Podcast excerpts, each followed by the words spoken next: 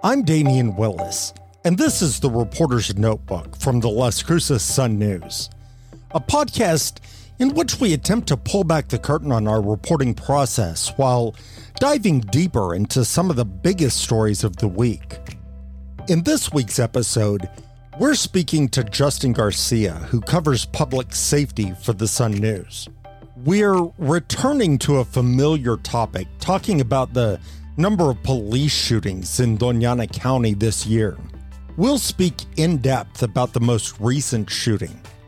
It happened on the afternoon of August 2nd after Las Cruces police responded to a shoplifting call at a gas station.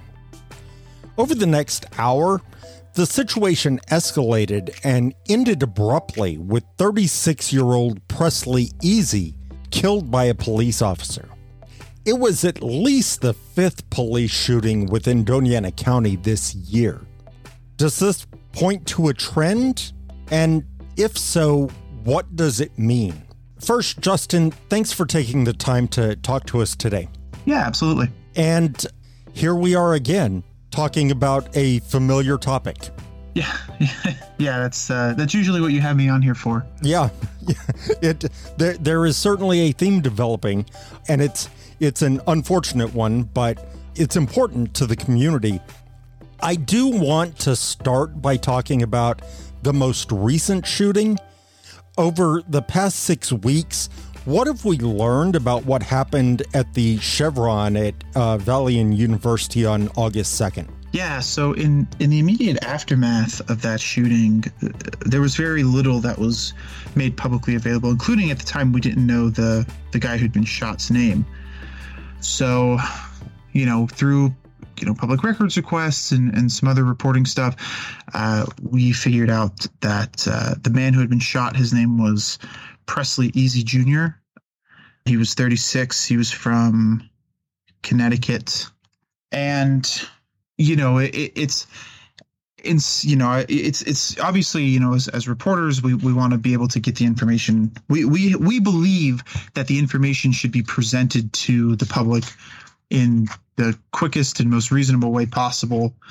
In this case you know in this case that wasn't really what happened.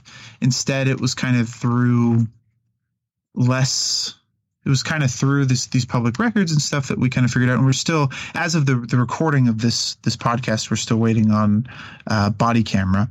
But essentially what we can say happened was that on the evening of august 2nd 2022 uh, Eze along with a number of other people went to the very popular chevron on valley uh, if anyone who's ever been passing through Las Cruces has almost certainly stopped at the Chevron since it's right off of I-10 and and kind of one of the first. It's it's the first gas station if you're heading west and the last gas station if you're heading east. And so it's it's, a, it's, also at a very busy crossroads kind of in in Las Cruces too. So yeah, lots of local local traffic as well local traffic near the university uh, just lots of lots of reasons for people to stop there and so on this particular day, there was uh, quite a cross section of people who were there, including Eze, who was there with a couple of other people that he knew. Uh, there was a, a, family who was on their way to North Carolina, a, a local family, uh, a mother and her two sons who were just stopping in for gas. Uh, and there was a guy kind of hanging out on the side of the street, just kind of, uh, you know, watching all this stuff kind of go down. So, what we know is that Eze walks in to the gas station and, and wants to buy a pack of cigarettes. He doesn't seem to have his according to the the clerk at the time he doesn't have his id he doesn't have a driver's license and so the clerk says i can't sell you these you know there's some kind of questions about okay how did how did that conversation happen obviously we weren't there there's no video of that conversation but uh, the clerk recounts it as well you know Eze got upset they kind of exchanged some words Eze left a little bit later came back in, walked over to to where they uh, they store and the, sell beer. The beer cooler, right? The beer cooler. Yep. Grabbed himself a, a tall Bud Light, walked out. The clerk followed him, said, "Hey man, you got to pay for that." Eze turned around and told him, according to the clerk, turned around and told him to quote, "Suck it and pay for it." Uh, at which point the clerk went back inside, called his manager, and the manager was like, "Well, just call the police." And the the clerk from our reporting uh, seems to have been relatively new on the job. Is that correct? Yeah, that is correct. Both of the clerks who are who police talked to and, and put into their police reports, uh, both had less than six months experience working at that gas station. Gotcha. So police get called. They're there not long after the the call gets made, and then just just kind of for some context, that was also National Night Out, which is kind of this you know, this is national thing, but Las Cruces does it every year as well. And basically, what happens is police and, and other first responder types head downtown and and as kind of like a community building uh, yeah. fair, essentially. Huge, so huge community outreach. Uh, yeah. law enforcement fair. Yeah, for uh, they they kind of targeting kids and families to build rapport within the community. Yeah, it's it's you know it's basically like a national kind of uh, attempt at, at sort of building, like you said, building community and and Las Cruces events are are pretty pretty well attended, I would say. Right. And, but that also creates a kind of unique public safety situation where you have a potentially a large number of your officers there at this event. So that could include patrol officers who might be, you know, trying to talk to people or, or show some piece of equipment that they think the public would find interesting, or might include sergeants or lieutenants who are, you know, might be a little bit more able to kind of have kind of more conversations with people. So it it, it sort of creates a unique situation. They're certainly um, a little more uh, indisposed than yes. than they might than the entire department might otherwise be. Exactly. Yeah, and that's something that's reflected in these police reports as as in the aftermath as people as officers start showing up, there's a lot of back and forth about like, okay, well, so should somebody should somebody go downtown or do we have too many people here and that sort of thing cuz you know, kind of uh, officer involved shootings as the police refer to them, they require a lot of there's a lot of procedure that happens in the immediate aftermath of the shooting. There's a lot of boxes that have to be checked. You know, certain there's kind of this chain of command thing that has to happen where certain officers with certain responsibilities have to get in contact with the police chief and the deputy chiefs who then have to come down to the scene. Uh, the officer who shot the person has to be taken back to the station in, in this kind of like they have to essentially be like cloistered and sequestered and and taken to the station where there's no one else is going to no one else who's potentially involved is going to talk to them and they have to like sort of and, and take off possibly influence testimony possibly, later down yeah. the road right exactly exactly and so they have to uh you know and then meanwhile there's a there's sort of like a dual investigation where on on the one hand some people are investigating the shoplifting and other people might be investigating the, the police shooting. And so it's quite an involved process. Well let's let's back up a little bit because um, so far nobody has been shot. Right. So as the police arrive and, and this is i think i think this is the this, the piece of the story in which there's still the most questions. Uh, as the police arrive an officer confronts Eze and the other individuals in the back of the the back of this uh, this green Pontiac that they're all in, and it, it's it's unclear how this confrontation started, but that sort of initial contact, uh, it's unclear how that kind of goes. Uh, a second officer shows up, and at some point, Eze and this first officer begin to fight uh, physically.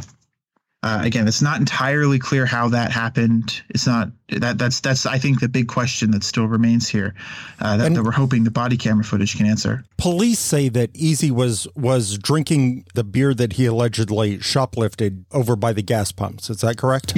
Yeah, that's correct. That is correct.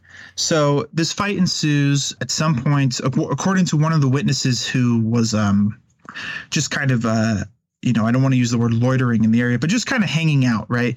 he tells the police that it, it seems like Eze is able to handle both of these officers in this fight, and he eventually gets knocks one on the ground and gets on top of one of them. The guy reports this is the, the man who was kind of just hanging out. He he tells officers that it, it, seems like Eze might be reaching for the man's or for the officer's uh, utility belt, which you know features his gun and taser and, and, mace and all that all the kind of different weapons that officers bring to situations. And so the second officer shoots Eze uh, once in the head and kills him. from there, at this point, more officers have begun kind of swarming the area. The uh, the whole kind of scuffle, uh, or at least portions of the scuffle, I should say, are caught on the radio dispatch, and so this kind of this this exchange, at least part of it, goes out over the is heard by you know officers kind of across the city, and, and which so uh, we read about, but we still haven't heard those, right? Right, that's correct. Gotcha. So at that point, uh, uh, you know, at that point, a half dozen officers at least begin kind of showing up and surrounding the car. The two other men in the car are both kind of taken out. They both surrender. The second man, although there's some kind of there's a situation that develops there where they can't get the second guy out of the car for a little while, and and later, as it turned out, that uh, police believe that he was ingesting uh, fentanyl as the police in, in one of these reports the police speculate that the, he was attempting to like dispose of it and that results in a situation where this guy's kind of fading in and out and, and one of the officers gives him narcan and, and kind of takes him to the hospital and that sort of stuff. But from there you know the situation obviously calms down quite a bit. Um, the family from north carolina they you know sheltered behind their car. The the mother and her children they've sheltered inside of the chevron to avoid, you know, not really sure what's going on. They've them and the clerks kind of found a back room in the in the gas station and kind of hunkered down. So, you know, it's it's interesting and you know, from there maybe oh five ten minutes later maybe 15 minutes the entire kind of press corps of Las Cruces had, had staged at the Whataburger across the street. Right. Uh, all all of the you know, I, and you know, I was there as well. I could see the the two deputy chiefs, the police chief, all of the uh, uh, the department's top lieutenant, the, the brass, department's top. Yeah, yeah. Everyone who's kind of got some administrative authority had sort of descended on the area, and and like I said in some of the police reports, there's um, some back and forth. there's some back and forth between two of the lieutenants about whether or not like who who exactly should be here and who should be at the the event downtown. As has become more common uh, this year, police held a news conference the following day. How forthcoming were authorities at that conference? Yeah, so news conferences are kind of interesting from like a, a, journalistic point of view. On the one hand they're great because they provide an opportunity to well typically i should say not always but typically they provide an opportunity for reporters to ask direct questions of public officials and and because of the nature of that dynamic right you've got these these public officials standing at a podium in front of cameras they can't ex- it's a little bit harder to just kind of ignore your question. And so that's great right but on the other hand, it's also there's also a degree of performance to it in that you know everyone knows all the reporters are there to ask questions. All of the public officials are there to answer them. And once it's done it's done. Yeah it's as as performative as it is uh, spontaneous or, or impromptu you know yeah. from from the the reporters end. Yeah it's almost like a it's almost like this kind of uh it almost takes on a sort of like ritualistic kind of feeling in that like everyone knows what they're there to do. There's a sort of unspoken set of rules and norms, especially among reporters. Like, you know, you want to sort of allow other reporters to ask questions, but you also need to make sure you get your own questions answered. And there's some kind of unspoken norms. And so it's like a, it's almost like hmm. baseball a little bit. But exactly. Anyway, anyway, so you asked, you know, how forthcoming were they? I, I think it's always tough, right? It's tough to sort of make that judgment because on the one hand, I, I as a reporter want all the information as soon as possible. Um, I I just I fundamentally believe that the public the public can handle it and be responsible with it. Obviously, that's not necessarily the opinion of most or any police departments. They they feel like certain information needs to be withheld in order to protect in the investigation, their investigation, and all that. So as I said, you know, at, at the time we didn't know uh, the man who'd been killed. We didn't know his name uh, or anything about him, and typically that that identity is revealed at the you know in the immediate aftermath, and that wasn't the case here. At the time, the uh, City of Las Cruces spokesperson Dan Trujillo said that police were still working to identify him. Uh, so that you know that's a seems like a perfectly reasonable excuse. Uh, later on, especially um, since allegedly he didn't have any ID. Right, exactly. Right. You go back to the whole thing with cigarettes and stuff, and and in fact, in, in police reports, they they talk about. Um, or I'm sorry, you know what? Now that I think about it, I misspoke. What what the spokesperson had said was not that they hadn't ID'd him, but it was that they they hadn't contacted his family. They hadn't had a chance to get in touch with his family to to let them know that this had notify happened. Notify next of kin. Yes. Yeah. Gotcha because because uh, they actually were able to, according to the police reports, they they used a kind of like rapid fingerprinting technology, and were able to run his prints. and And while you know, uh, Eze had he was from the kind of New Haven, Connecticut area, he had been down here in in southern New Mexico for for a little while, for at least since 2019, according to some some court records. So you know, you you asked this this question about forthcomingness at these press conferences, and and it, it was I think it's it's it's valuable because it allows, like I said, it allows you to ask the direct question, right? Like, you know, what happened? What happened? What could have been what could have been different? All that stuff, and it allows you to ask it of the people who have, you know, uh, people who have the most authority and and the people where the buck stops at. So, in that respect, I, I think they're they're very valuable. Since then, we've been able to obtain several police reports which we've talked a little about, and uh, witness statements to kind of help paint that picture of how things unfolded. However, what's the status of our efforts to obtain the video? Broad and burdensome, my friend. that is the status. that is the status. Unfortunately, so I, I guess for of- for listeners uh, who have never filed uh, an inspection of public records request with a public agency, broad and burdensome is a term that can be applied if the agency feels like your request is going to take more than the 15 days allowed under state law.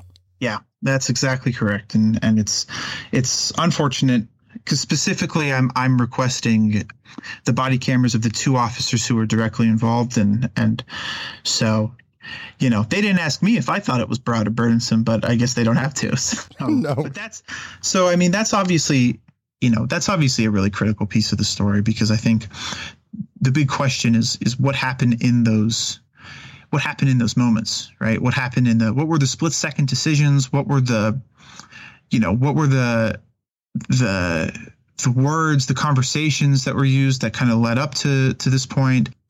I think that's really critical for the public's understanding of of you know what happened in these events and I can't help but think back to the shooting death of 76 uh, year old Amelia Baca in April.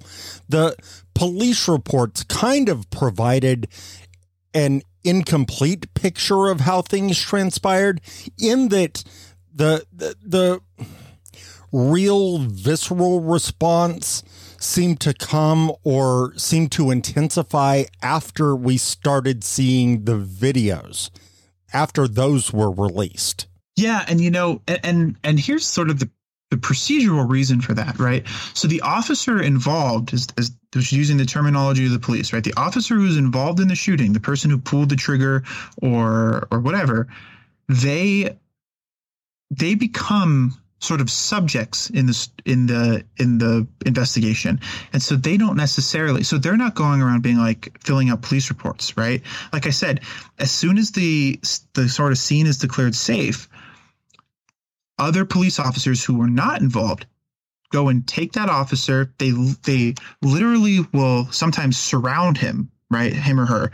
They'll surround him to so that like oh okay we'll make sure this guy's all the way over here. He's surrounded. No one else can see him. And they'll put him in the back of a or they'll put him in the front of a car not the back of a car. They'll put him in they'll put him in a car. They'll take him to the station. And and then he's and then the officers put on leave so, uh, all know, the while speaking to no one none of his colleagues in the meantime ideally ideally right yeah speaking to no one and so but obviously that is a that is a really critical perspective about what happened in the incident is is the officer's perspective. So, and that's not in the police reports. So, you know, you you you mentioned the Amelia Baca shooting. That one was a one of the really interesting things from the body camera on that was these different interviews that were conducted. You know, detectives interviewing the other two police officers who responded to to that in the kind of immediate seconds, right? So just kind of to do a quick recap, uh, Amelia Baca, her some of her family members had called police because they were worried that Amelia Baca was going to hurt them or hurt her, and she was experiencing a, a mental health crisis brought on by uh, some form of dementia. So the police got there. Specifically, the first officer, Jared Cosper, he arrives sees that Baca has the knives, begins yelling at her to drop them for about 38 seconds, and and uh, once that doesn't happen, he shoots her uh, and ultimately kills her. Two other officers in that 38 second period, two other officers had also arrived at the scene. Uh, one officer is sort of backing up Cosper and, and making sure that um, Amelia Baca's two other family members who were who were outside couldn't kind of interfere in that dynamic while a third officer just just gets on scene in the seconds seconds after Baca had been shot. Those two officers are interviewed on, on the body cams, and that's obviously you know very critical perspective. But at some point, um, Jared Cosper is also interviewed, but because that's like more considered to be more like investigative material, unfortunately, that's not something that we've seen at this time if, you know, especially considering if that case ends up, if that situation, you know, if, if that situation ends up going to, to trial, then that'll be, a, you know, a critical piece of, um, a critical piece of evidence. Right. And I also keep coming back to the, the interview that took place with Amelia Baca's uh, relative inside the police cruiser. Um, yeah. And that was released to us. And that also provided, I think, some important context. Yeah, I agree. I agree. I think I, it, what that stuff is really valuable for is I think it really it, it really humanizes these experiences. You know, like setting aside any kind setting aside any kind of arguments about like what police officers are allowed to do, what they should be allowed to do. I, I, think what those videos show is that like at the end of the day, this is like these are these are really, really human often, situations. Yeah, I was gonna. Yeah, human situations that are often extremely traumatic, and I, I, you know, and sometimes in these police reports that doesn't get reflected, right? Because they are the the reports are meant to be very, very. They are narratives that are meant to be very, very factual, and um, and that kind of loses and and and it's it's funny because in that effort, I think sometimes some of the the, the, truth of the situation, that deeper truth of, of the humanity of the experience, gets lost in the in the language of um, kind of bureaucratic policing. So that's that's what, and that's one thing that I think body cameras correct is that you can you can say whatever you want in a police report, you can say whatever you want in a in a deposition, but the camera the camera shows what the camera shows. Right, right, and to that end, Justin what are some of, some of the other challenges of covering these types of stories and getting the information that the community needs, that we feel the community deserves? Well, you know, one of the, I think the most challenging things for me is the kind of one of the, I, I think maybe not the most challenging thing. The most challenging thing about stuff like this is the fact that somebody's been killed and somebody's lost their life, and as a result, somebody has lost a family member or someone that they care about. Uh, meanwhile, another person is irrevocably changed because they've just killed somebody, and that's something that that will will will always be a part of them going forward. Again, regardless of of anything else, that is a fact.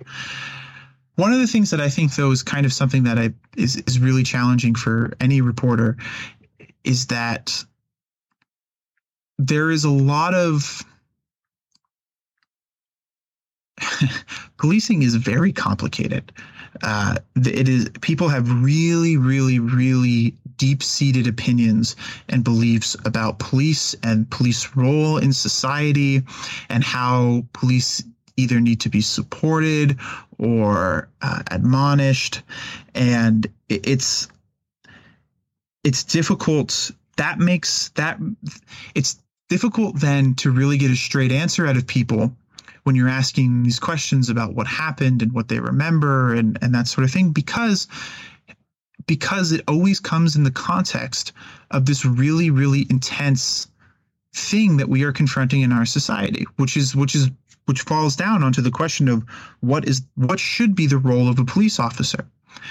And and I think it's tough because it's tough because like you said, I I in the immediate aftermath of, of these sorts of shootings, I know what my job should be. My job should be to let people know what happened, right? Because, you know, currently the way our policing system works in this country and in this state, police have a lot of authority. Uh, they have a lot of authority, sure. especially in situations when there's when there's a potential public danger, right? Somebody's fighting somebody else or fighting a police officer that that gives them a lot of leeway. So I think it's if you're going to say, okay, we're going to give this person a lot of power, you have to also say, but we're going to be really transparent about it in order to ensure that that power is is not abused or is abused as least uh, or, or, that abuse is mitigated. But you know, it's just really tough because like people you ask these questions of like, oh hey, you know, tell me about what happened or what did you see, and the answers are often sort of coded in language of either coded in, in language that is used oftentimes in in the sort of political rhetoric around policing which is which is unhelpful right? It's totally unhelpful for for for me as someone who's trying to report the story it's unhelpful i think for letting people know what's going on. And and again i say it's unhelpful but i i, I certainly sympathize with with both people who kind of take the side of um you know the police can do nothing wrong and and sympathize with the side who say like no the police are are a fundamentally broken institution. But what's challenging what's challenging in these moments is that there's really no way to sort of tell the story in a way that is satisfactory to either of those sides. Like even even at least in a way that i think is meaningful to the public. You know, not that obviously not that we would ever do this, but I mean, there are certain, you know, there are obviously like certain people you, you can read this kind of stuff on Facebook where people will just, you know, recast events of these things in these terms that are like dehumanizing and they blame people that really don't need to be blamed or they take a very nuanced person with like nuanced experiences and and simplify them and and that's just silly. it's just silly because that's not how people are. So that's that's right. a huge challenge. That's a huge I, challenge. And I think also to that point, it seems like you know, you also are dealing with, as a reporter, we're dealing with witness statements that are not firsthand. They're they're secondhand. They're written up usually by a uniformed officer. Right. Exactly. So we're we're kind of it's filtered through that person's experience and then and then of course filtered through my experience as I read it and then translate it onto a into a story. And so that's uh again it goes back to it goes back to that's why that's why body cam is so valuable because it just shows it it's just like you can put that all aside and say like well this guy had a camera around his body so we'll just watch that right and then and then you've got a slightly clearer picture of what happened how things transpired and as, as police officers will tell you, it's not a perfect photo, right? Because you can't. It's not a perfect representation because it's it's it is a it is a fixed lens and for LCPD, it's on their chests. For others, it's like on their shoulder, or, or sometimes there's like cameras and tasers and stuff. But it doesn't really capture it. Body camera doesn't necessarily capture the full. Doesn't capture the feelings of the officer. It doesn't capture what's happening behind the police officer, for was, example. I was just going to say, um, currently there's there's no way to get a readout on uh, what everyone involved was thinking. yes, currently in in 2022, we cannot uh, mind read yet. So yeah, if if only there were a transcription of uh, what everyone involved was thinking, then we we'd have a much clearer picture. Um, yeah. You know, Justin, every time there's another police shooting, as we've been tracking and reporting on them throughout this year specifically, there's chatter around the newsroom about whether police shootings are outnumbering civilian shootings. What can you tell us about that as things stand as of this recording? Yeah, well, as of this recording, uh, you know, we just kind of we try to keep track of this stuff as best we can. And as of this recording, at least in the kind of immediate Las Cruces, Doña Ana County area, the police, including LCPD and and um, Doña Ana County Sheriff's Office, have been have shot and killed more people than people have killed other people and, and been charged with murder. So that's obviously concerning. New Mexico has the highest rate of police killings in the country, uh, according to a Washington Post database. That's that's a fact. That's been a fact for a, for a while. It's it. Police in New Mexico kill more people than they do per capita in compared to other places. That's just that's that's a fact. So when you see that happening here and when you see that happening in, in our county, I think uh, it, it's definitely concerning. And I actually spoke I during one of these press conferences, and again, this goes back to why these conferences are so valuable. I, I spoke with the Doña Ana County Sheriff Kim Stewart, and I asked her kind of that question point blank. I said, "Hey, like." You know, do you are you concerned about a pattern here? Is there any procedures that you think you need to review or change? And at the time, she kind of deferred the question and said, well, she said, you know, essentially, well, these situations are unique. And she said, these situations are unique. And frankly, there's been more instances of, of people resisting arrest and resisting police officers uh, across the country. Miguel Dominguez, the police chief of uh, Las Cruces said something similar at a at a community event before the Chevron shooting occurred, but that you know he had said that his officers were facing more, or I should say, his officers were facing less compliance uh, when they were out in the street um, compared to years past. So, you know, it just it just goes to show that it's it's police shootings. I think are some of the, if not the most complicated and most nuanced thing that I, as a criminal justice reporter, cover. By my count, this year, three involved LCPD, including one on Telshore that was not fatal, and yep. three involved the Doña Ana County Sheriff's Office, including one that began in Doña Ana County but actually ended up in El Paso. Yeah, that's right. So that would be a total of six involving Doña Ana County law enforcement agencies. Yep, that is that is my understanding as well. Although it should be because we're looking at the same information. information you reported. Yeah, yeah, yeah. What are we going to be? Speaking of which, what are we going to be looking forward, looking for as we move forward? Well, the body camera is a big thing uh, in this specific case. Obviously, we want to see the body camera. Um, we have a similar story out that will uh, that kind of goes over uh, what happened in the Telshore shooting uh, back in back in July. But you know, I, I think one thing that I'm still trying to kind of get a get get a good story around is is really kind of asking the question of what is the what is the investigation process for these sorts of shootings. Doña Ana is kind of unique in that, let's say, you know, for example, a, a police officer in uh, Espanola shoots and kills someone. Well, in that instance, the state police will step in and conduct an investigation. That is not what typically happens here. In Las Cruces, what happens is is a task force made up of different agencies, including DASO and LCPD and the NMSU police, they kind of form an investigation team, but but critically, that team is led by an officer, a detective, who is a member of the same depart, who is a member of the same department as the person being investigated. So it's kind of a you know it's an interesting it's a very different system than than what occurs elsewhere. It's also not it's also not necessary it's not required to be that way. In in the Christopher Smelser killing. New Mexico State Police investigated investigated that uh, that case and, and were ultimately the ones who gave it to the district attorney.